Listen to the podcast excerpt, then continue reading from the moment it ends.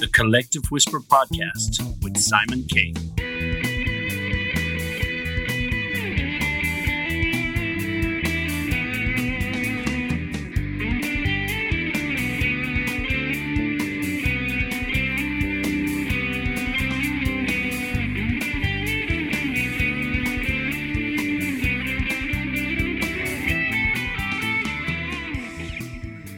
Hello, everybody, and welcome to this week's episode of the Collective Whisper podcast. I hope you're well and everything's going good for you, and you're looking forward to Christmas, which isn't very far away. And we have an exciting guest for you this evening. But before we get to our guest, I'd just like to ask you and remind you, please, if you could follow us or subscribe and, you know, give us your, some love, please. Thank you very much. You'll find it on our webpage and on our Facebook page as well. Thanks so much. Okay, so let's move on to our guest this week. This week, our guest is Mr. Dara O'D. Irish songwriter Dara O'D from Tuam is known for his wistful storytelling, creating nostalgic nuggets of joy and despair. His music conveys the mood and elements of his surroundings and is delivered in an honest and alluring manner. Released on the 29th of the 10th, 2021, the debut album Tilly and the Postmaster has been described as a love letter to Ireland, all its madness and beauty. Opening with a spoken word prelude from his grandfather and named after his grandparents, the record is full of colourful and engaging indie folk storytelling including singles Split the Difference, La Resistance, the story of two childhood friends who struggle to hold on to the friendship as they become adults due to different political influences on their lives, Guerrilla Warfare in Your Back Garden, which features Birmingham singer Catherine Priddy, a song about fighting over land and inheritance, and title track Tilly and the Postmaster, a song touching on death during a pandemic and not being able to attend the funeral of your loved ones, written about his grandparents through the eyes of his grandmother. The album tracks have gone on to receive airplay on both BBC Radio Scotland, BBC Radio Wales, and be playlisted on RTÉ Radio 1. Okay, welcome to the show, Dara O'D. How are you, Dara? I'm great, Simon. How are you? Good. It's great to have you on. Uh, thanks for having me. How's life? My life is good at the moment now, busy, but I think you're a bit busier. You're you're doing a few shows and your album's coming out, so you're happy about that. Yeah, album's out tomorrow and a couple of gigs lined up as well. Um, celebrating it with a launch in Whelan's in Dublin um, on the 28th of November, and then doing a gig in Shamtown of Tuam on the uh, 18th of December. And and for the people who are listening, uh, whereabouts are you at the moment? Are you in Tuam or are you somewhere else? I'm in Tuam, yeah. Funnily enough, um, but I live in Tuam on the square. Um, with my girlfriend, but her parents are actually over visiting from Canada at the moment. So they had a, a trip to Belfast and kind of the last couple of days, and they came back today. So they're kind of tired. So they're in the apartment, uh, relaxing. So I'm actually back over in, popped over to my parents' house, which isn't too far away, and I'm actually in my old bedroom. And it's right. It's not a bedroom anymore. It's kind of an office now for my mother. But um, I, I, I would have wrote my first songs here actually. To be honest. Wow. Yeah. Yeah. this is this is like a, a, trip back in time for and for many different reasons. Yeah. And uh, but that's good. Yeah. And it's probably funny being in that room because probably it was covered in posters and every kind of younger young man's stuff. You know. Yeah. I definitely have bits and pieces around the place. Yeah. I definitely remember like, um, yeah, my first CDs and my my little CD player and all that in here, you know, and learning guitar in here as well. Yeah, um, brilliant, brilliant. Brilliant. And uh, how is Tuam at the moment? Like when you walk out your door in the evening now, is it is there much going on? Is it kind of getting back to normal? Yeah, it's busy. Yeah, yeah, yeah. It feels like it's back to normal. I mean, I'm on the square, so I see everything that's going on. Um, and it's busy. Weekends are busy. Yeah, it feels like um, it's definitely uh, coming back to itself. Yeah, it's a good bit of hustle and bustle about the place. Like, and I suppose last weekend was the first weekend with pubs and that. During COVID and the whole, you know, the whole process of lockdown, did you take that time to kind of say, I'm going to work on material, I'm going to work on the album? Or, you know, did you, like, did you find it difficult during lockdown? Yeah, I don't know. I didn't. I didn't. I think it's like I managed to get an album done because the boys I started to work with were were definitely freed up a lot more. So it was like um, those we became went into a little bubble, I suppose, which with kind of towards to finish off the album with uh, Dylan Connolly and Evan Barrows at the end of it mixing it and that kind of thing. Um, and we kind of were meeting up a couple of times a week, um, because everyone was free and had time. Um, but yeah, with, with I, I work as well and stuff, so it's like I was able to work from home and inevitable when you're stuck in the house. You'll do all those negative things, you know, like you'll drink too much, eat too much. But when you can knock out an album during that time, that's not bad going. It kind of uh, redeems yourself a little bit, no? Yeah, I'm I'm delighted that because it, it, it, definitely would have taken another year, I think, um, if the world was moving normally. And you know, I have to tell any listeners who know us because and anybody who knows us will say, "Oh, them two lads probably know each other." But for anybody who doesn't, some people in America, Australia, whoever's listening, uh, me and Dara know each other from Tuam. I used to live in Tuam for a long time, and I met Dara years ago through music and teaching guitar, and Dara playing guitar, and the bands around Tuam, and you know, some of Dara's bandmates played with me in one or two groups, and you know, even names you mentioned there, Dylan Connolly, where there's, there's a big connection there. There's like a, a circle, isn't there? Yeah, you definitely taught half the lads around Tuam guitar like and a bit so some longer than others but the, i had a, a, a, some lads through the door for a short while and some longer you know yeah so who did i play with that you thought then you definitely like richie was definitely going to going to you for uh, for bay he had with bass, yeah. Richie, uh, yeah, Rich, Richie was ba- Richie and his sister. Richie and his sister came to me for bass lessons, and uh, and I played with Rory and No Alibi for a long time. And Dylan, Dil, Dil, Dylan Connolly was coming to me for a few years as well. So when he was much younger, much younger. And uh, Rory was playing drums with No Alibi, wasn't he? That's right. That's right. Rory was the drummer. So it's mad, like when you you see those connections. But I think it's great, you know, when when I look and I see people like Dylan and you know they've become really good guitar players and you see them doing great work in, in the media and in recording and producing I mean it's brilliant. And and I, I get I get a sense of pride because you're like that's brilliant because it's nice to see to look back then and to see how lads have come on and even yourself you know? Um, I remember I think when you started playing guitar I, I think you thought you'd never do it. I, I think you thought you'd never be able to do it you know because some people fall into it more naturally than others and some people just find themselves later on. They, they don't, you know what I mean? They, they find it through another way. And even when it comes to like teaching guitar, some fellas would come or girls and they might only have one or two lessons, but then they go, but then they discover it themselves. You know, I taught myself and I think I had two strings on the guitar for a year just going up and down playing notes and you have to find your own way and you know and it's great to see yourself and the other lads around Tuam doing really well. It's good. Yeah yeah you have to yeah. I remember I remember start, starting off like I was probably 18 really by the time I was trying to learn like and figure it out and Rory was a brilliant brilliant player like and he showed me the first few chords and he was like come on, we'll do a few gigs. Like, and I was like, do a few gigs, me. And he's like, yeah, yeah, just play along to the songs, you know, like, and, uh, um, yeah, he, he definitely encouraged me to do that right away. But it was like, for ages after that, like when I knew, I knew I wasn't competent at all, like, and I was like, I, I needed to prove myself, you know, that was a big thing for me. I think after starting playing, it was like, right, what do you want to do? I want to, be, I was like, I want to be a, a songwriter. So I want to let's make the the songs all right be the best they possibly can, you know, and just really work on that. And I suppose the guitar playing came along with that then a small bit, like you know.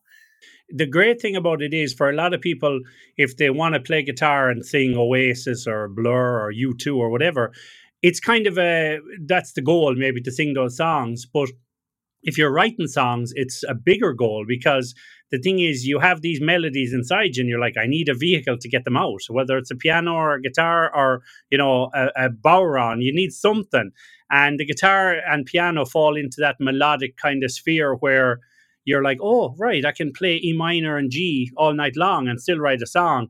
So it's great. And as your songs progress then and change, the melodies change, you learn more as well. So I think for anybody who's a singer songwriter, that whole process of singer songwriter or songwriting, we'll say, really teaches you the guitar as well. Yeah, with my songs anyway, to date, I've always like, well, since I've been doing solo stuff, it's kind of the guitar follows the the story and the lyric and the way I want to convey that emotion. Like I'm always thinking about how I'm putting it out there vocally first, you know, um, and then I try and figure out what the guitar is supposed to do.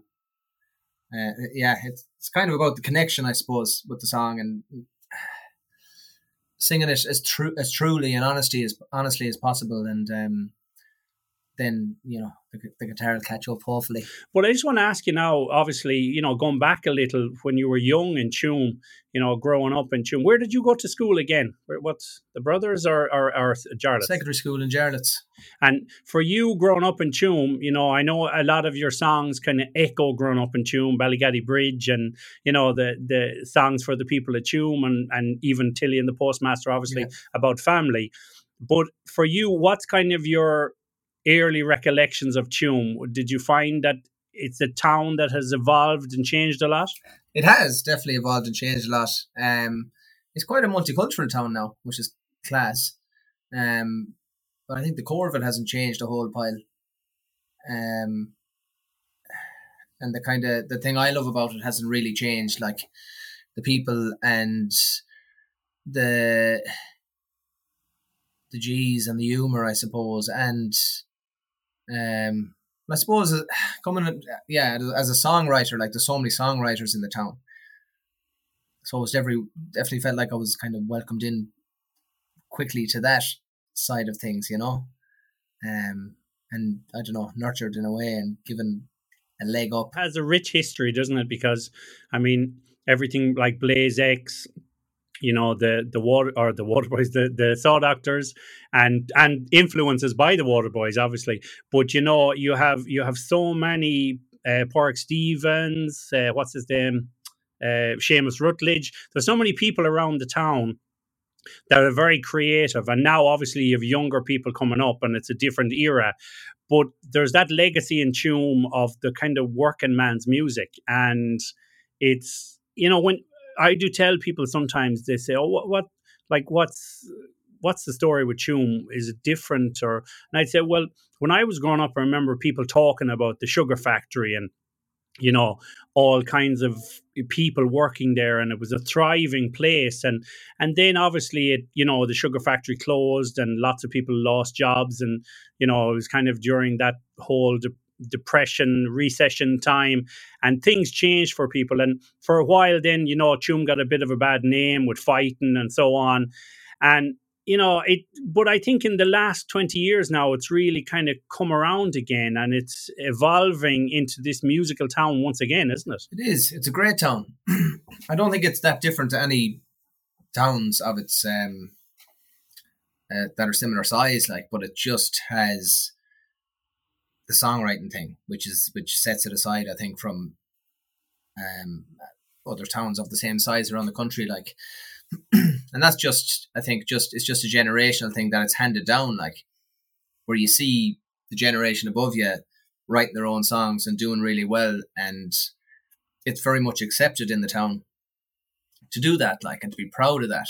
And you know, you'll still get plenty of slagging and G's, but there's a lot more people there around you to confide in that are doing the same thing, like, and will be doing that are doing the same thing when they're 20 and they're still doing it in their 70s. Do you know what I mean?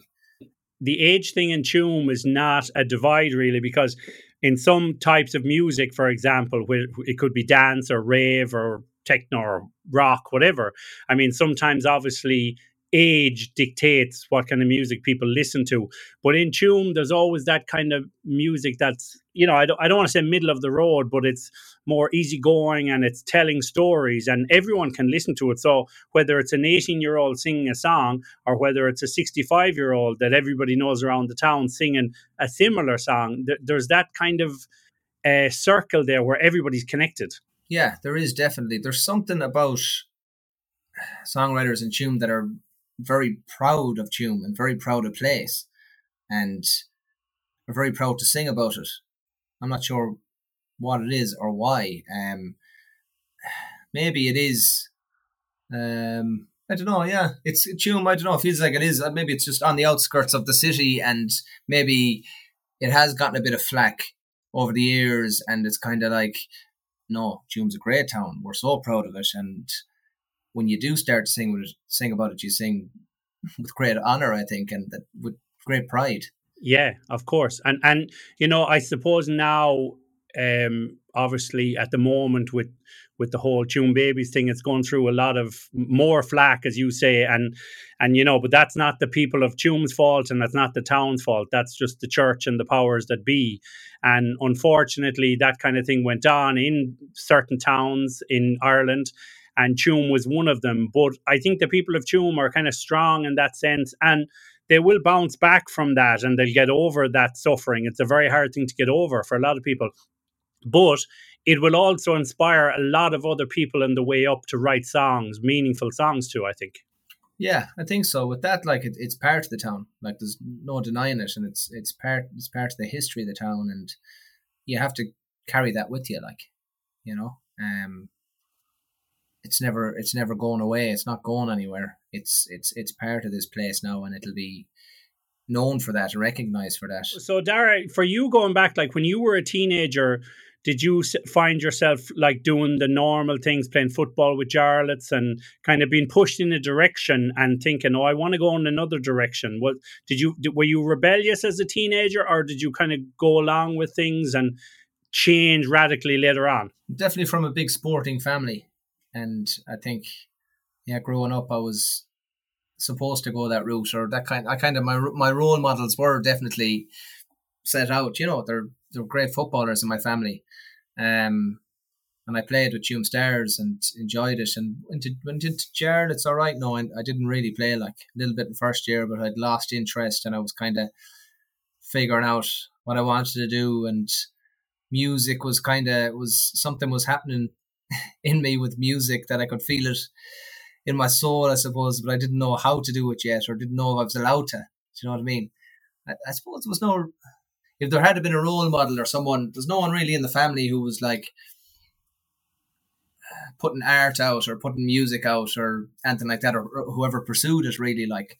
So maybe if there was, I might have done it a bit younger. But um, yeah, I think yeah, played football with Tuam Stars and all that up to stuck at it till minor, maybe up to twenty under twenty one even. But I was starting to play music at eighteen. Something happened when I think I started probably started drinking and that, and you're like, right, I can do whatever I want now, and you're like, you've you've a bit of um a bit of confidence and um yeah, let's let's do my own thing and try and just be who who I want to be, you know, and try and figure that out and go down that path for a while and see what happens. Yeah, because the thing is, obviously, for some people, you know, with the left brain and the right brain, that's kind of used a lot. People say, oh, there's more creative people and there's more there's other people that fit into the sport and kind of slot and that category. But I think you can do them all and you can try them all. You know, I, I always remember when I was younger and I do I used to do karate and Tuam there in, in the in the the old um what the Tuam Stars place, the old hall behind the courthouse. And um I remember fellas in because I was living in Corofin. I remember all the old fellas saying to me, "Oh, are, are you not playing football?" And I said, "No, no, I, I do karate." And they're like, "What's what's that? You know, so it's hard sometimes in Ireland to be different, to do something different, you know, because everyone kind of goes, "Oh, sure, sure. Why wouldn't you play football?" And you're like, "Yeah, but I, I have a niche for this. I want to do something different." And and I think that can be the way with music too. You know, I always believe in in Ireland, especially, you know, people love it when someone succeeds with music, but as you get older and you're doing music, people are kind of looking at you like, "Are you still at the music and stuff?" And you don't know if are they asking in a negative way or a positive way. So you have to find your own path, don't you? Big time, yeah, and that's yeah, it's part of Irish culture, which is great. You know, the whole like with yeah, with football and with traditions that are carried on, um, that need to be carried on. But but when you're going to do something uh, different, I suppose, and our generations as well. Anyway it's like you have to be brave and you have to, to stick your neck out. And if you're if you fancy being a bit fancy and artistic and that like you know what i mean? You have to um yeah you have to just uh, brave and be ready to take a few digs like um yeah part of growing up i suppose you know? Makes you stronger. Yeah. Yeah it's it's part of growing up. I mean these are things we have to go through. And like i said you know society is like that. You know people people kind of give you a hard time if they're not if you're if they're looking at you and you're not sure what you're doing they're kind of like what are you doing? You know do why don't you do this? And but then when you discover yourself people are rallying around you going oh fair play to you. I always believed in you. Like oh, I'm not sure but I'll take it.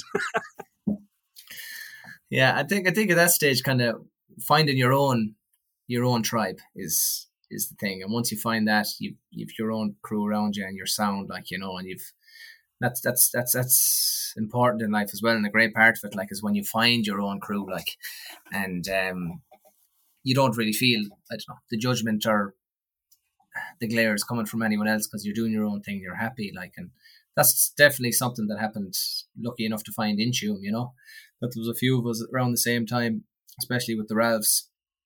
We became best friends with through music, like, and still play together with the raccoons when everyone whenever anyone's around like you know um i think the last time i saw you was probably at a raccoons gig when in in the Brogue we were I think so. It was Christmas a few years ago. Christmas a couple of years ago, yeah, yeah. Two or three years ago. I, I haven't been home now nearly two years, so it probably was two, three years ago. I can't remember now, but I remember that gig actually. It was a good gig and a nice crowd in there, and upstairs in the Brogue, wasn't it? That's right, yeah. Um, they're great. We just do we do them. I don't know every now and again, just when whoever's around, like, and see what happens and whatever songs we remember from over the years. But yeah, I remember Connor Connor Ralph. He's living in Dubai at the moment, but he was home playing that gig, and I just remember he's a brilliant guitar player. Like, yeah, Connor's great. Oh, Con- Connor, Connor, that's that's the one I forgot. Connor was coming to me for ages. Oh, was he? Connor was a, Connor was there as well because when you were mentioning the names, I was like, "There's someone there I can't remember from that crew." Yeah, yeah, yeah. I couldn't remember, but it was Connor. Yeah, and actually, Connor is is on the podcast in a few weeks. You know, oh. I, we ah. we we hooked up there a few months ago and did an interview. Um, yeah, brilliant. But but yeah, Connor's great. Connor's a great musician, you know, and and and uh, and that, that's what I mean. I think you said it there that there was there was that kind of connection between you guys, you know, between the the, the Ralphs and and Connor and yourself and Richie and all of that and and Rory there was just that great kind of connection at that time and the, you were able to form those different bands from it and it was able to turn into something great wasn't it yeah it was yeah yeah yeah um what I was saying there, I just remember Connor from that night now, so he might be he might be wigging this, but I just he just had a killer guitar sound. He always did, but he's always lead guitar, and I remember him playing rhythm guitar that night, and it was just driving it like, and it was dirty as feck, like you know. Um, I think he was going for the real Mike Scott buzz, you know. Yeah, but that's great. I mean, yeah, that's that's re- that's really good, and those are great. It's great when we can look back and remember nights like those, great gigs and stuff. Steady. Well, let's talk. I want to talk actually about family for a minute. So, just tell us about your family because obviously, you know, when we talk about the new album, it's a, a big part of it is family. So, when when you're looking at, you know Tuam, and you know, I I remember the the post office there and the the O'Ds being a big name around Tuam, obviously with football and with the post office. Um, but family for you obviously is very important in Tuam, and um, you know, there's a there's a big connection with the with you and, and the rest of the family there, isn't there? There is, yeah. I mean, yeah, family is so important. Um, and with the album, Yes, the, the title, yeah, I, it was all the title was already it was always going to be the title. A couple of years ago, I it's something that just twigged me, Tilly and the Postmaster, because my grandmother is Tilly and my grandfather Neil was the postmaster in Tuam, and he ended up moving from from Tipperary, and the whole clan are from Tipperary. Like really, Dad was sixteen when he moved up uh, to Tuam. Um, and there was thirteen kids in total. Um, some born in Tuam, but um, most in Tipperary. Um, and then, just as I was working on the album, you know, um, pandemic hit and lost both of them. Um, yeah. During that time, so then you know, all of a sudden, the the title of the album uh, was heightened and became even more important, you know, and special. Um, but yeah, I suppose yeah, there was a point towards the end of their lives, and I was like, I just wanted to be around, and I wanted to know more about their lives, and I'd recorded my grandfather a couple of years ago, um, telling his stories and uh, just where he's from and where his mother was from and where his grandmother and grandfather were from, just for generations after me can know exactly where they were from and what they did and what lives they lived. That's nice. I mean, to get that, to have it for posterity, and you know, and, and the great thing about recording anybody like that, I, I even think about it. I always think like with with these podcasts, you know, it'll be great in 20 years that if someone can say, oh, geez, my dad was on a podcast. I remember someone talking about it. If their father's not here or their mother's not here. I mean, it's great when we can preserve those things and look back on them and say, oh, there was an interview with my grandfather or my uncle or whatever. And nowadays, obviously, with modern technology, it's a bit easier. But like you said, you have those tapes of your grandfather and the, you'll always have them. I mean, if you look after them, but you'll always have them, and and that's that's a great thing to have, isn't it? Yeah, we have them there on um for all the family, just on a private YouTube link, you know, so you can just tap into them. So as long as YouTube doesn't go anywhere in the next hundred years, it'll be around.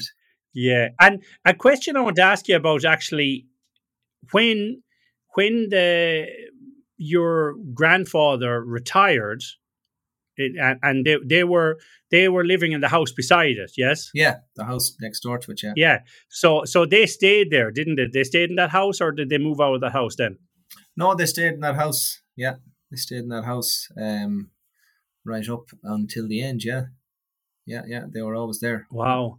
Yeah, because that was and uh, obviously there when you're on Circular Road or whatever, and you you go to the post office and your grandparents' house was right beside it. It was a it was an important part of Tuam, like it was a historical thing there. And um, I remember, you know, going to Jerry Lardner's to get your hair cut, and you know, you pass by those buildings all the time, and and then later on going into the door or into the post office to get your dole or whatever. You know what I mean? So all those things are etched in your memory, and um, it's you know they're strong memories, aren't they? And and I think a lot of people, you know, when they think of the post office, they think of your grandfather and the ODs, don't they? Yeah, I think definitely it is still a very important part of the community, the post office, but um, definitely over the years, everybody and every, nearly everything was done through the post office. So everyone knew the house, you know, and it's a gorgeous house, gorgeous red brick house. It's like, a lovely you know. house. And I had um, uh, Jimmy Moore, actually, Jimmy Moore, he's, he's Leo's son, and he's doing Jimmy Bricks, where he makes like houses out of Lego. Do you know, have you seen oh, them? Oh, wow. Oh, he's, a, he's an amazing talent for it. But um, I got him to make the house, and I gave it to or to, to dad actually a couple of Christmas or last Christmas, I think it was. But um, yeah, he did an amazing job. So we've the we've the house, you know, and in Lego form forever. Like, yeah, yeah, it's awful cool. That's really nice to have, isn't it? You know, that's really cool. When you, you know, when when you were a teenager then, and you started kind of when you were planning on leaving school and stuff, what kind of jobs? What was your first job? What did you do? Jobs, yeah. During school, I worked in. I was in Cosmo in the supermarket stacking shelves. Then I moved over to SuperValu, and did the same thing there, but got got the upgrade, which is kind of a downgrade, down into the uh, into the basement. So when you're oh really, but I love the basement because you'd be tucked away in there. Do you know what I mean? You'd be hidden. You don't have to. There's no one asking you where, whatever the nappies are, whatever you're, yeah, you're yeah. down there. The load's coming in and you're stacking it away. Um, I went to college then. Uh, went to Sligo for a couple of years and did business studies, and they weren't letting me back for the final year, but my mother found a way to get me into into Castlebar to finish it out. She was she she was adamant. She was like, "You're you're not leaving," and you know I did it to to make her proud. And uh, but I'm glad I did because I did a few things since then that um, I went teaching abroad like you did yourself, and I wouldn't have been able to do it without having the degree. And um, I had a couple of great years abroad and and that as well, you know. So I'm glad I did it. Um, but yeah, I think leaving school, I was I didn't know what I was doing. I went to college for a while, and I was wondering. I was starting to play music, and I was a bit of a piss artist for a while, knock around the place, and yeah, definitely when I finished college, then I was like, I want to write songs at whatever it was, 21, 22, and be like, I want to form a band somehow, and ended up forming the Coonix. Then when we were about, I suppose it would have been 23, like that was my first proper band with um with the lads, you know, Rory. Before, like obviously you mentioned there you were traveling and I think you were in Asia and a few different places around there. But did you bring a guitar with you and were you playing music while you were there? Were you were you evolving your songwriting while you were there? I picked up a guitar out there, right, and um, yeah, I was I was writing all right when I was. This is this is kind of later, like, because I did we did the band and we had a great run with the band, and it was after the kind of bands ended, like with um, the Kuniks, we were in first, and then we changed the name to Strange Boats, and after that, I thought it was kind of that was it, like you know, and I was like, okay, I never traveled because it was we were we were trying trying hard to do something with the music, and um, put the songwriting on on hold for a while. I think I didn't write a song for about two years after that Strange Boats album, but once I went out, I went to Asia, went to Australia, and then ended up back in Thailand teaching English, and got a guitar there, and um, songs started to started to come again. You know, the great thing about obviously traveling, it opens your mind up because, like you said there, you from what you saw before, you were looking at Tuam from the inside. But then when you go outside and you're in other countries and you're looking back and you know the kind of like looking with Google Earth or something, you you have a different perspective, don't you? And it changes your songs a little bit. Yeah, I definitely agree with that. Yeah, big time. Um, yeah, I think you see that with a lot of a lot of songwriters as well. They they move around and go to different places, or like never really understood the um idea of like, you know, somebody goes a songwriter if you have the the funds or the capability to go away to somewhere on or to write for a couple of months or something like that. Um, but I think after writing while I was traveling, that I kind of I understand the benefit of it now. Yeah, yeah. So going back to that time, the the Kuniks, that was like 2012, 2013, wasn't it? Around that time. Did you know what the band? I think we did our our first practice around summer 2008. You started before, but I'm talking more of the album release. You had a you had an album release. Was it two, was it that, or am I wrong time entirely? No, we had the Kuniks were together. We in 2008 we started we started doing a bit of practice, and then I think we might have done a gig that summer. 2009 there was an EP, and then 2010 we went on on tour with the Saw Doctors in the UK. Then, um, and then we came back from that and we changed the name to Strange Boats, and the album came out around 2013. Then I think when you became Strange Boats and you know you released the the album, it was was it a time that you thought okay this could go somewhere or did you find that it, like you needed more money for promotion and it was hard to do uh i thought yeah and enjoyed the process of changing band names and that it was like right we can do whatever we want. And I don't know, maybe we beefed up the music of it and made it a bit harder, but I didn't. As things were going, we were releasing singles and things like that, and yeah, I wasn't sure if it was going anywhere. If you know what I mean, it was kind of like, but we were like four lads who had started doing it five years ago or something, and we were adamant that we were releasing an album of original music, you know. So we like we we stuck it out, like you know, and it was like grinding away and chipping in for recording and we were hopeful that something might happen. You know that um, there might be enough interest in it to tour and you know be you know working musicians. But um, yeah, I think once once it was out, we were a bit exhausted maybe, and it was like, oh, yeah, best to leave that now where it is, you know. But obviously, when you when you toured with the Saw Doctors, that was before the name change, I think. Um, when you toured with the Saw Doctors did you think, oh, well, this could be a really good thing for us now? It might give us a bit of traction. You know, was it hard coming back after that tour and then kind of going, oh, we have to start all over again or whatever? Was that difficult? I think at the time when we went touring with the with them, um, I did, didn't really think about it. Like the band wasn't was barely together, um, weren't even together two years, and um, we are still figuring out this whole being in a band thing and being on stage and playing guitar and so it was just a whirlwind like I just um didn't really think about it at all. We're just enjoying it, enjoying the experience of it and didn't we knew yeah there was people on the tour and that they were into us and were following us around and the, you know they were showing up to the like the Saw Docs have amazing fans, like people that go Oh, to like when you, when you go to those gigs, like the people that go to, you know, they'll go to six or seven gigs on the tour, like, um, which is amazing. Like that, that's their that's their outlet, like, and they probably wait for wait for this to come around every year, like, and they'll follow them around to whatever dates are fairly close to their hometown. But those people arriving that were coming to those and they were arriving up front for our gig with the Kuniks t-shirts on and that kind of thing.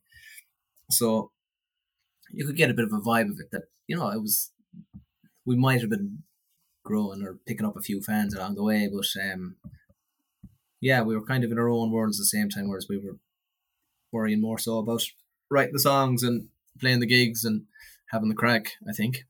We weren't looking at the business side too much at that point. It's difficult, isn't it? Because obviously, if you get a great opportunity like that to go with a band like the Saw Doctors and do some great tours, it's difficult sometimes to come back and say, "What next? Like, where do we go now?" Because you, it so for some bands, it might be too early. You know, maybe two years later they might be able to do that and then continue and expand on it.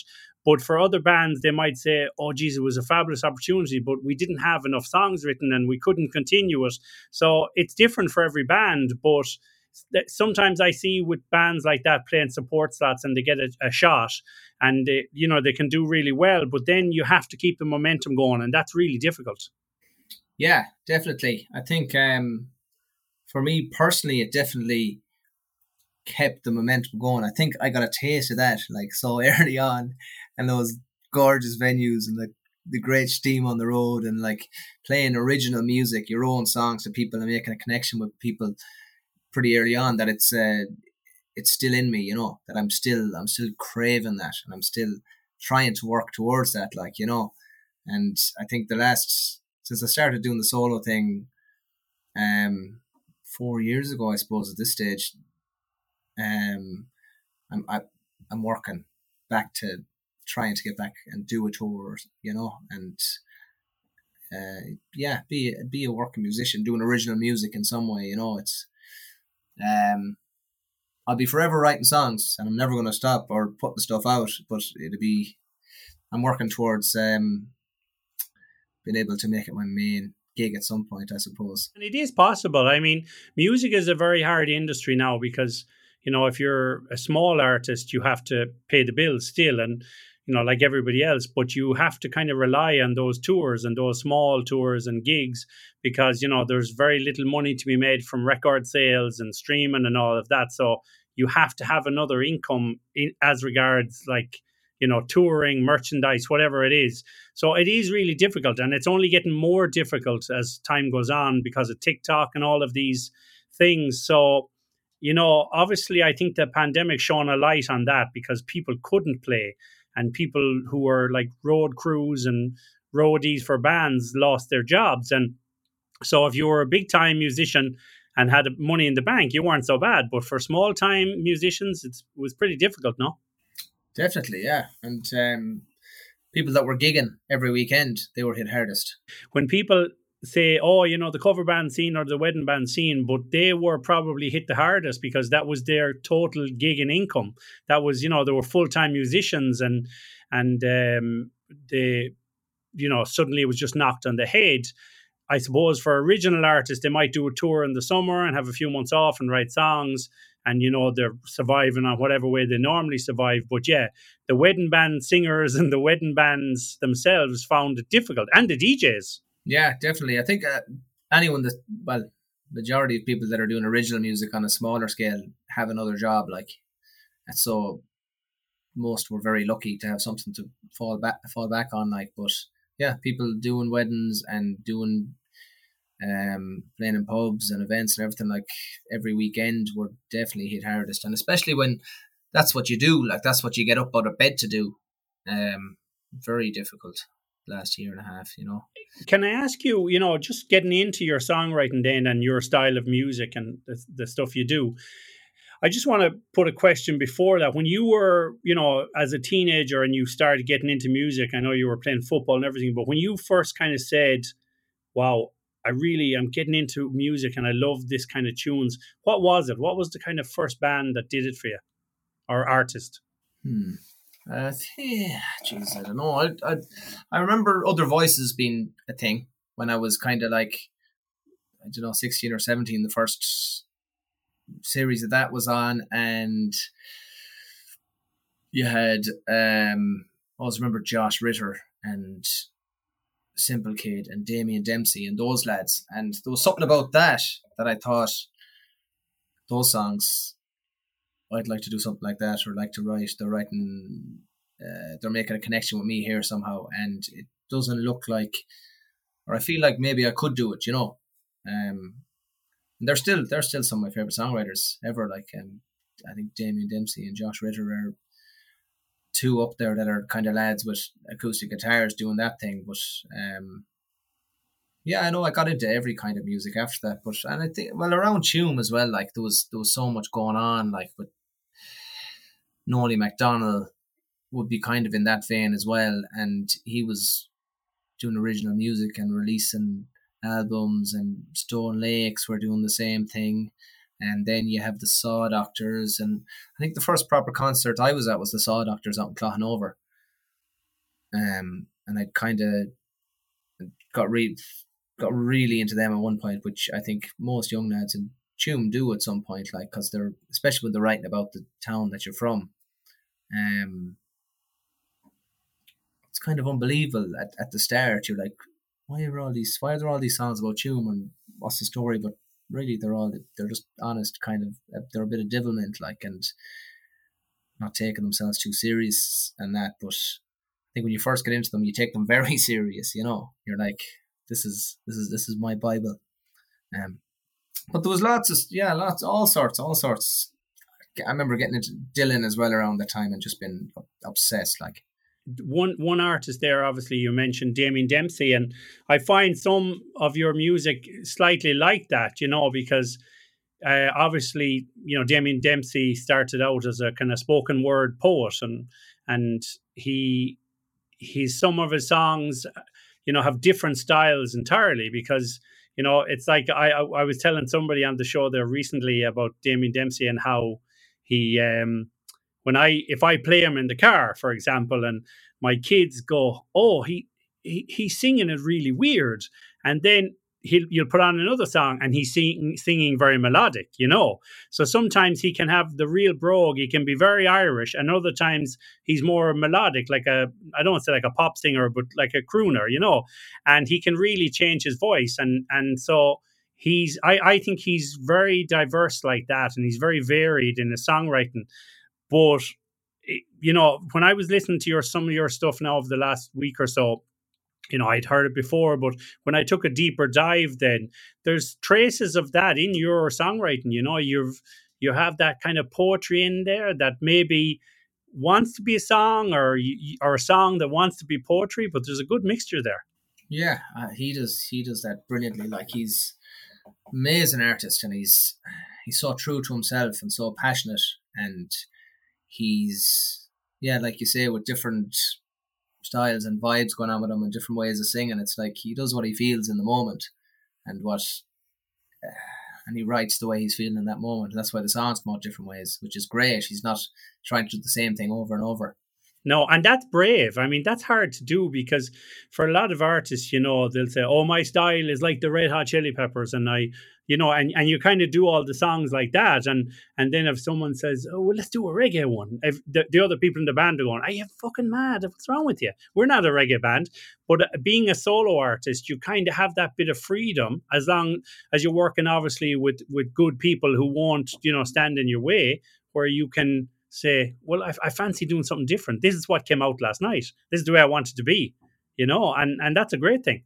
You have to be ready for people to lose people along the way, for people to be really into a particular song or particular album, and but you want to grow and do something different the next time, and they're not into it at all, and it's not their thing, and you know, suddenly they have no interest, which is fine, you know, but you yeah, you have to be yeah willing to like you can't write songs for one particular particular person who loves a particular thing you do. You just have to write them for yourselves self and grow that way, like, um, yeah, and be willing to like shake off a few along the way because you're doing your own thing, like because that's fine. Like a good example of that was Dylan, obviously, when he picked up the electric guitar, and you know people shot him down and stuff.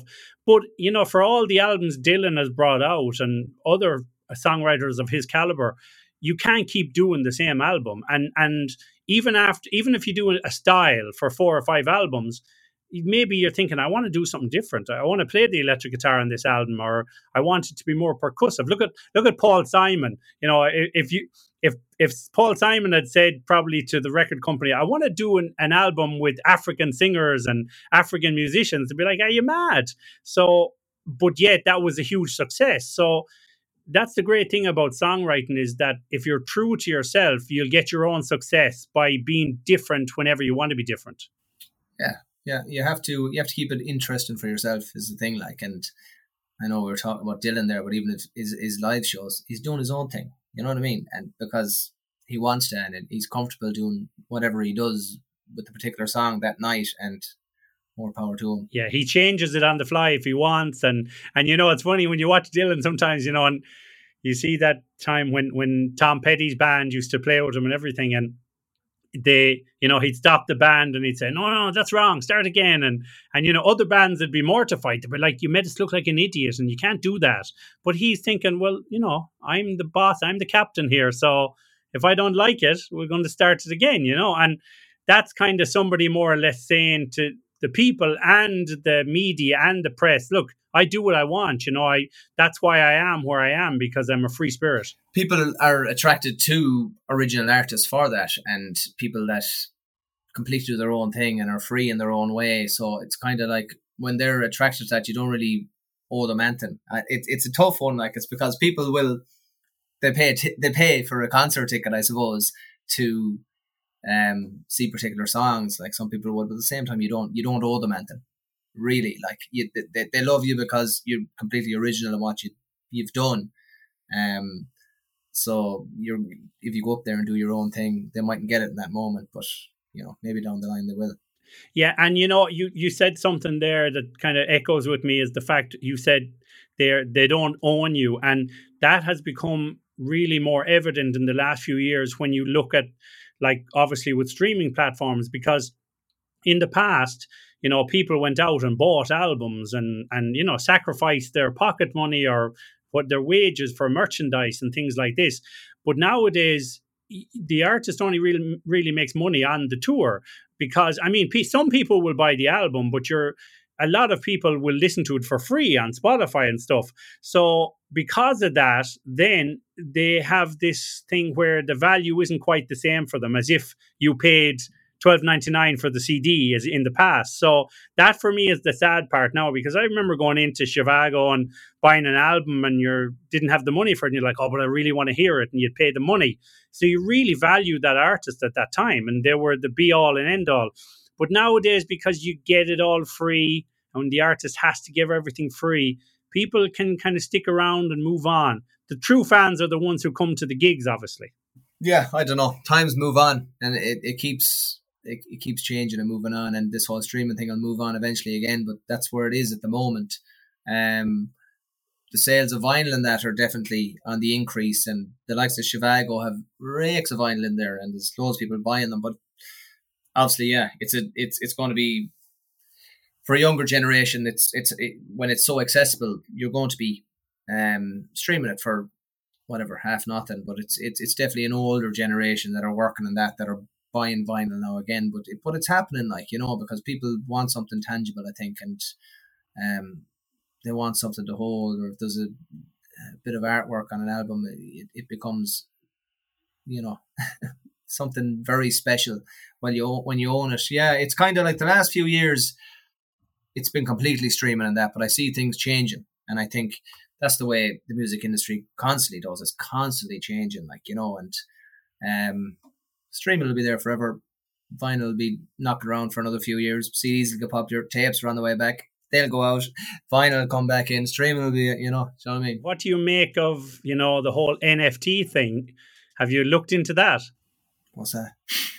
Have no, you haven't seen the NFT. So the NFTs are, you know, obviously now with all this cryptocurrency and the blockchain and all of that, But NFTs are this new type of um, how, basically what they are. If you you bring out an album and you can sell off parts of that album or particular songs for cryptocurrency, but now it's becoming a big thing in America because what can happen is people auction for it.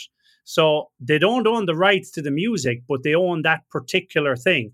I don't understand it fully myself, but I was reading an article about it the other day, and they, they think now, obviously, because of TikTok and how big an influence it is on young people and with music, that these NFTs are going to become the new way that musicians make money because um, they're not really making it from streaming and the record companies are still trying to control it. But we, when you do the NFTs yourself, which is basically like, you know, it's kind of like online merchandise, really.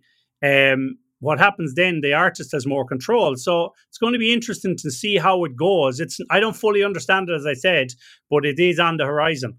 Yeah, I can't wrap my noodle around that now either. I don't know how much you're on about, but um, yeah, I suppose yeah, cryptocurrency is is big big business these days. Like so. Well, it, it's the thing about it is the way to look at it. I suppose when when people go to your show and you know you they can buy the vinyl or the tape or the CD there, that's great, and the merchandise. But now, obviously, because people do so much online shopping and online browsing and listening, they're trying to reinvent the internet in such a way that you know to make money whether it works out for the artist or not but yeah of course all these new cryptocurrencies and blockchains and things like this will change it for every type of artist whether it be like an artist who paints whether it be a singer because it'll be new ways of making money. Yeah interesting. Confusing though. Confusing. Yeah confusing money. Confusing money. Yeah exactly. You, will never you'll be like am i earning money? I haven't a clue. What's that?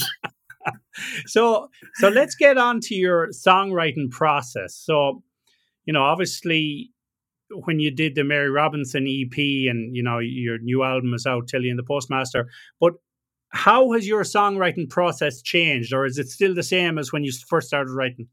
I don't know, really. I think I've always just um, it's always been phrases and things that I just come into my head when I'm out walking around the place, and I'd write down in my phone or um, ideas for songs, but would always just start with a phrase or a line or an op- the opening line will come to me, and I know exactly what the song's going to be about. You know, do like I do. Do you like murmur into the phone? And because you know, if you're if you're sit if you're where somebody can hear you, sometimes I listen back to ideas after songs, and it's like, ah, you know, but it's lower volume because maybe you're walking on the street or you're somewhere where you don't want anyone else listening.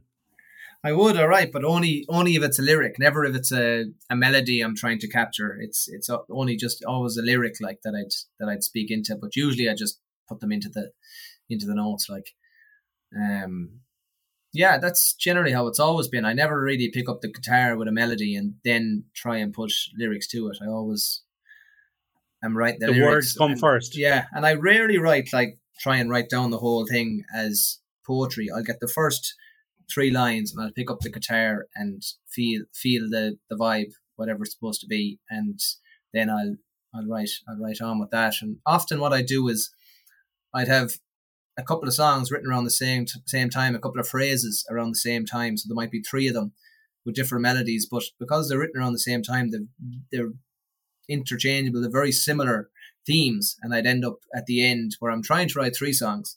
I'll end up bringing them into one. Yeah, well, that kind of happens, I think, because you know sometimes you might write a song and it reminds you of another song you could have written six months before, and you might have the intuition to go, maybe they'll work together. You know, maybe they'll work together. If if it if it happens in and around the same week, you know, you're writing those, as you said, two or three songs, and you're like, okay, maybe maybe that first song is actually the bridge of this song, and maybe that's the verse, and so on.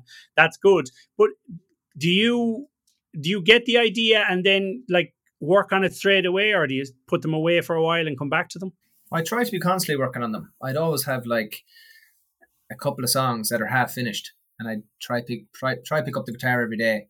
And generally, what I do is, without thinking about it too much, is just I go through each of them because when they're new like that, you really enjoy playing them. Like, so I'll do the first one and get halfway through it, and if I'm enjoying it and think something's coming, I'll go back and do it again, and I, I could be on that for an hour. But if I play it the first time and it's um, I kind of know it's it, tonight's not the night, then I'll move on to the next one, like just naturally, like because the next one might be more enjoyable to knock around by here for ten minutes. You know, do you have like a songs that are you know a songs, B songs, C songs, like songs that you think, okay, you know, that those ones are, you know, good. The other ones are maybes, and the other ones I'll put them away. Do you have songs like that that then maybe later become like the C song uh, becomes the A song? Do you do you have songs like that? Yeah, definitely. Like I, I'm I'm already I've already got songs. I'm already can see the the next album in my head, like you know, and I've I've eight songs like I'm like okay, and there's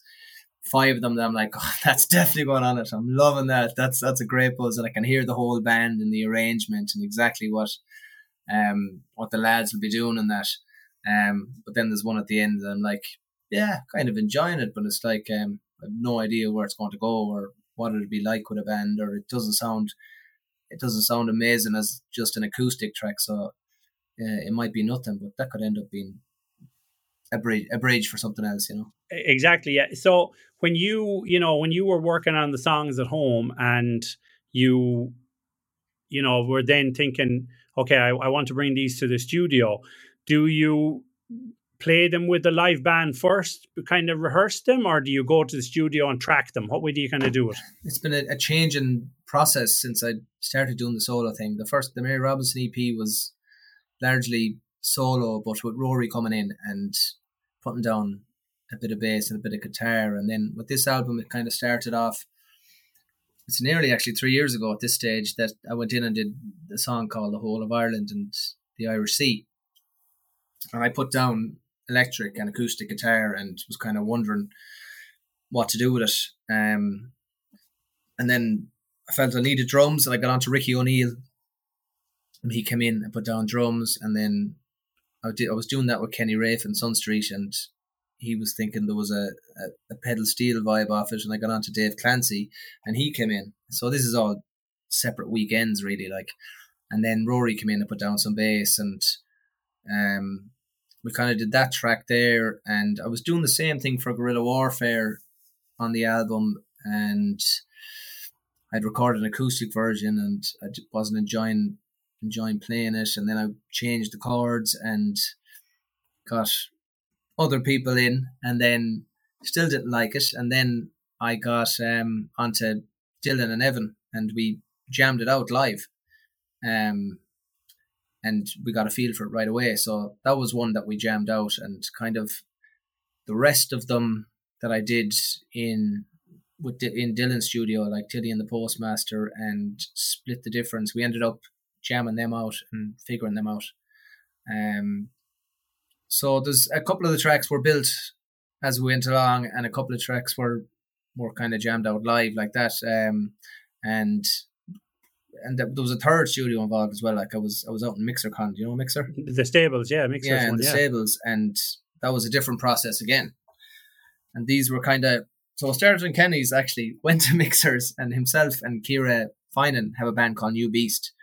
Yes, amazing that's right. and really right. creative Yeah. and great musicians to do with them. And um, kind of the the last couple of songs on the album, the likes of "Swear to God" and "Music as Religion" with the strings and stuff on it, and a lot more keys, um, were done there because Ki- Kira put down um keys and um lots of fiddle. Um, but they were also I went in and put down acoustic guitar and we built on them, and I don't know they kind they're kind of a bit more like scores and they're kind of they're they're, they're very creative those ones we were kind of there was um we were just seeing what happened with them and we were adding different parts as we went on. But at the very end it became a bandy thing with the two boys jamming out the last few songs to put on it. So it was yeah it's it's changed uh, you know but that's good. I mean, obviously having the different studios and you know different people working on them as well gives you a different feel, and you can hear it. Like I was saying earlier, the first half of the album is different, and the second half is different. But somebody else could listen and say, "No, I see. Like it's it. There's you know three thirds there. I mean, it's there's different parts."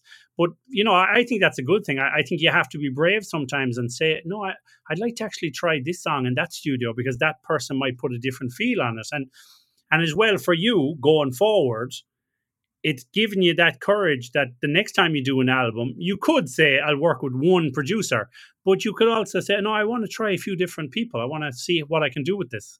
Yeah, I was definitely searching and trying and um, wanted to work with different people and see um, what they made of the songs, I suppose, or what they could bring to it. I, you know, um, and I'm delighted I did that with the album. That, it, but it was a very natural and general thing that, like, I had always recorded with Kenny, and I started off with the first couple of songs there, and then Mixer I'd always meet around the place, and um, you know, maybe say, let's do a track or something, let's try it out, and went down and ended up doing three there, and then um got on to the two lads very naturally to have a jam on a song and realized Dylan was in had a studio and he was very capable of producing and we ended up doing a couple of tracks there and um, brought them all together you know very quite quite easily like really which is great. Yeah and that's good because it naturally evolved you know? And and now uh, Dylan plays with you on your when you're touring doesn't he as well? So the last couple of gigs yeah Dylan has played and on guitar and Evans on drums and Richie McDonough's on bass.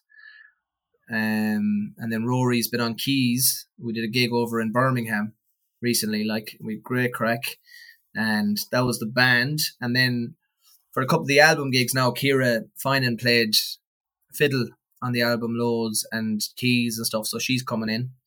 Um, so we're gonna have a, a right a right big band for these um, album launch shows and um, do it right, you know. Well, that's good. I mean, and, and it's good, and there's a lot of diversity between the musicians there. You know, they're they're all kind of connected in a lot of ways, but they're different in their own ways. So I think you'll have a really good band there, and and a really good sound as well. And as you play together more, the band will get tighter and tighter. Yeah, and everyone's bringing their own thing. Like everyone is, um, it's, it's different, slightly different generations going on, and people coming from different backgrounds and stuff, which which I love. Like and um I love anyone bringing their own thing to a live set or suggesting anything at all like that might that they'd like to try on a song. Like I'm, I'm very very very very open to that like and just making I, I don't feel like a live show has to sound like the album you know? I feel like they can be two completely different things like the songs can can sound um completely different. It could be different takes and vibes. As long as we're having fun and you know we're really feeling it and we're all grooving and we're we're a unit together up there. That's all that matters because i think like a live gig is a, a snapshot like of that one night and it's like that's why i go to gigs as well like you know to to see what they might do that particular night. I don't want a band to come out and just do the album exactly like the album like you know you know there's always the the phrase of you could close your eyes and it sounded like the cd you know? Yeah yeah but you don't want that either. You want differences. No i yeah, yeah. I want a couple of bum notes and I want a couple of flat notes and I want boys half falling over, you know. Yeah, you want to extend a song sometimes, or you know, or even mix songs, and that's possible when you do it live. Uh, looking at the, you know, the obviously the the track listing for the album and everything, you know, what songs for you have, have you songs that you kind of go, they're my favorites, or does it change for you after, you know, after a while working on them? I guess the ones I, I enjoy playing live, I really enjoy playing Swear to God live. So I like the way it builds, and I'm really comfortable just doing whatever take on it. I I feel on the night. Um, there's a nice crescendo to it, and um, yeah, I don't know. I, I enjoy them all really, probably.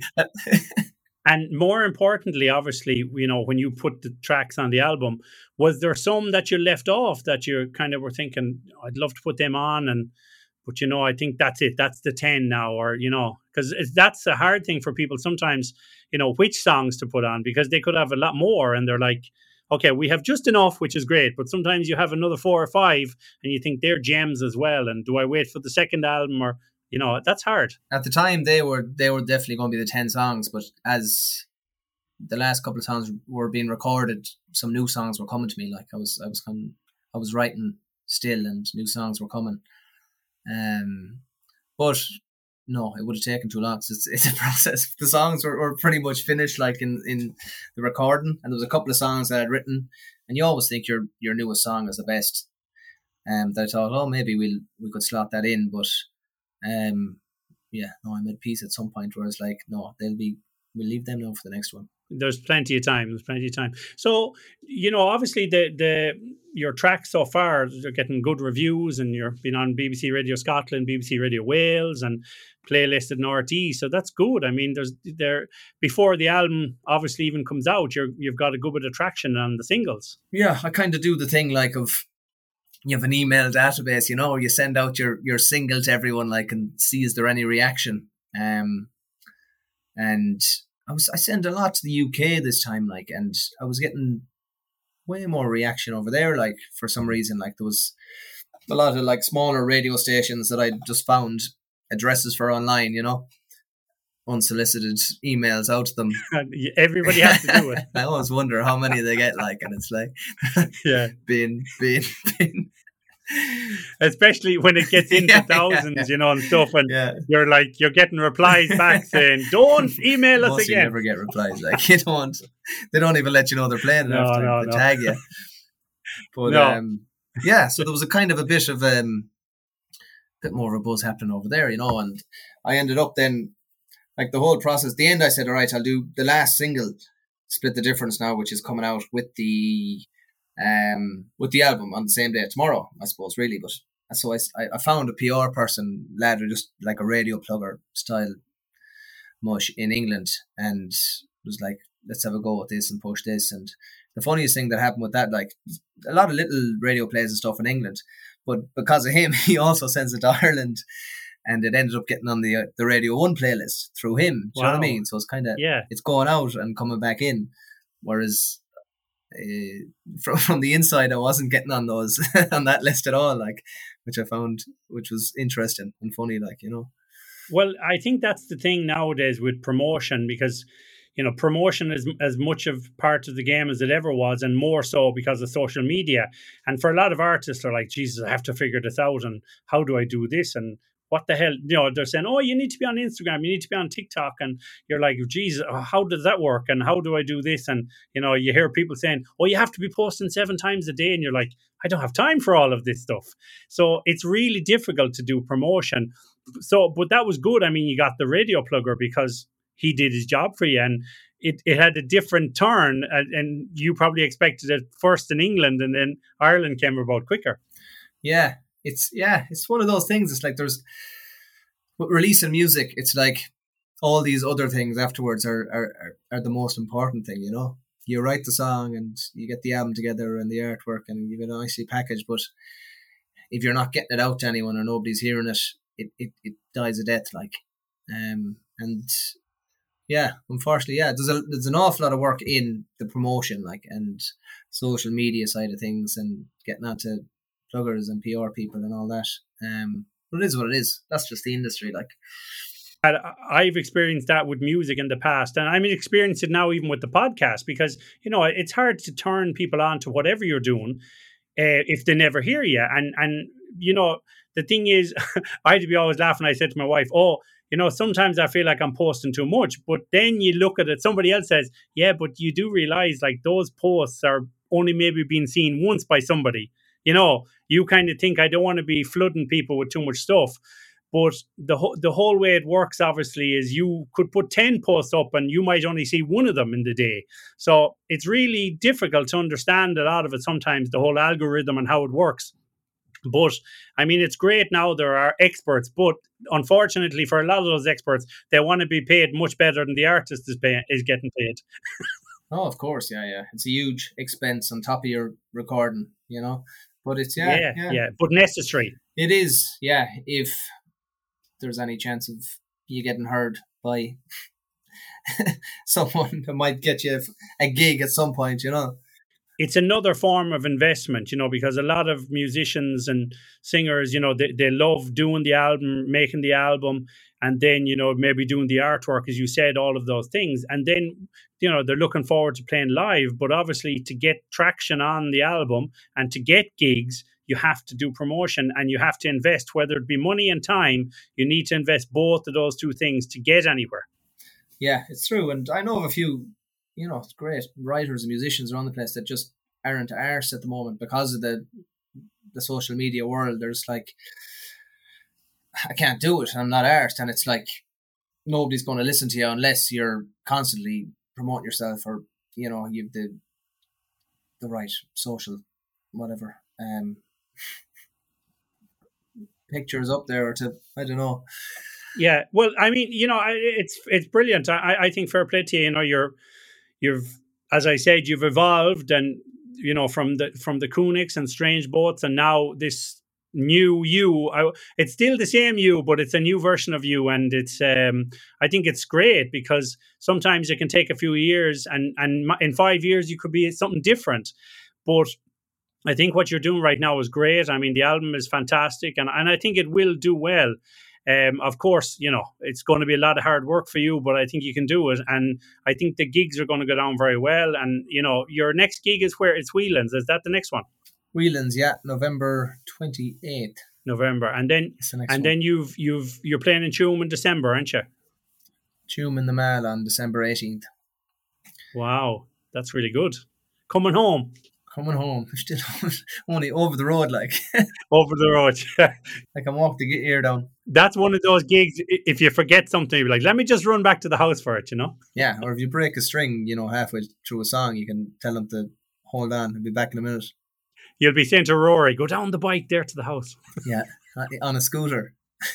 on a scooter. Yeah, well, that's the new thing now. Electric scooters, you'll be able to whiz down, you know? Yeah. So listen, come here. Um, thanks very much for coming on the show. It's been a pleasure to have you on. I've really enjoyed the chat, and it's great reminiscing about the, you know, all those memories in Tuam. And you know, I'm sure you're going to have a lot more new memories to come from Tuam and all the surrounding towns, countries, everything. So you're going to play a song for us to see us out, aren't you? Am I? I think you might. Okay, all right. Oh, well, what, what, what are you going to play for us? Um, so we might do the the title track, Tilly and the Postmaster. Well, I'll say goodbye to you, and I'll let you I'll let you play it out. So, thanks very much, Dara D. Uh, the new album will be coming out on the 29th of October, and Dara will be touring in uh, Dublin and Whelan's, and he'll be playing in Tuam, and I'm sure there'll be many more gigs. So, thank you very much, Dara. We've enjoyed having you on. Best of luck with everything. Thanks, Simon. Appreciate it. Great to chat to you.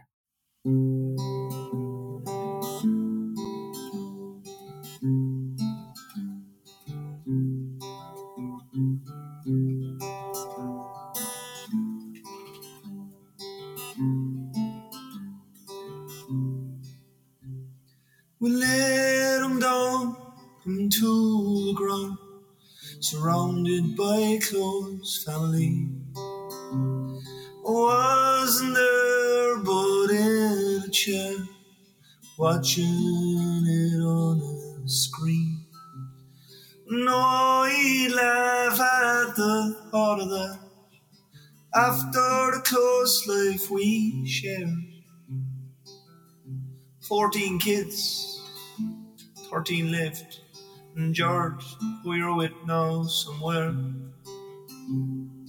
Tilly and the postmaster.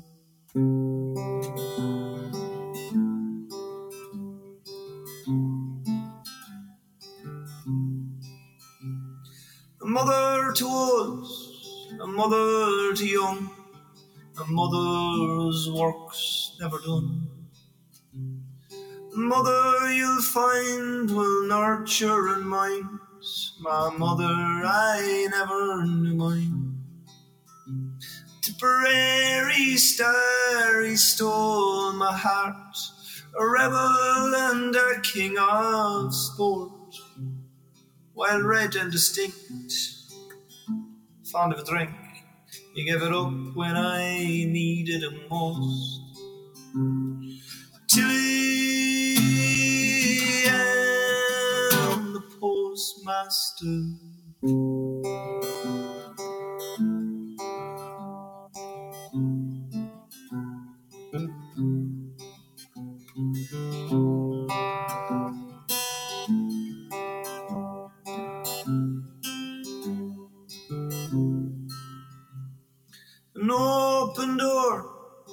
See us soar through loving and through life. Treat all the same, we're all but a name, that there's my only advice. Live my life through my kids, and through them I'll never die. Strong enough now for long enough. Is that something in your eye? Tilly, yeah, postmaster.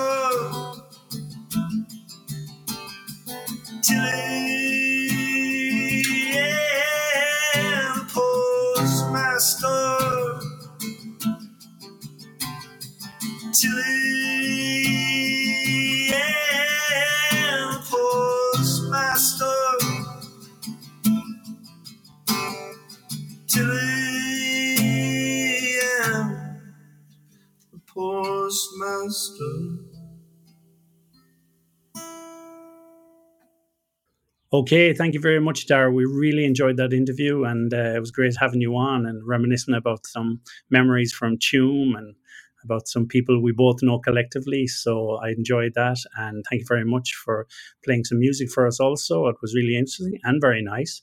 And we wish you the best of luck with your new album. Um, sounds great. It's a very natural, raw, honest album, and I particularly like some of the tracks. Really nice and well done, very well put together. So thank you very much, and best of luck with everything. Okay, thank you everybody for listening to this week's episode of the Collective Whisper podcast. My name is Simon Kay, and I want you to look after yourself and look after everybody else. And please subscribe and follow us and keep giving us the love. Thank you very much. We'll talk to you soon. Bye bye.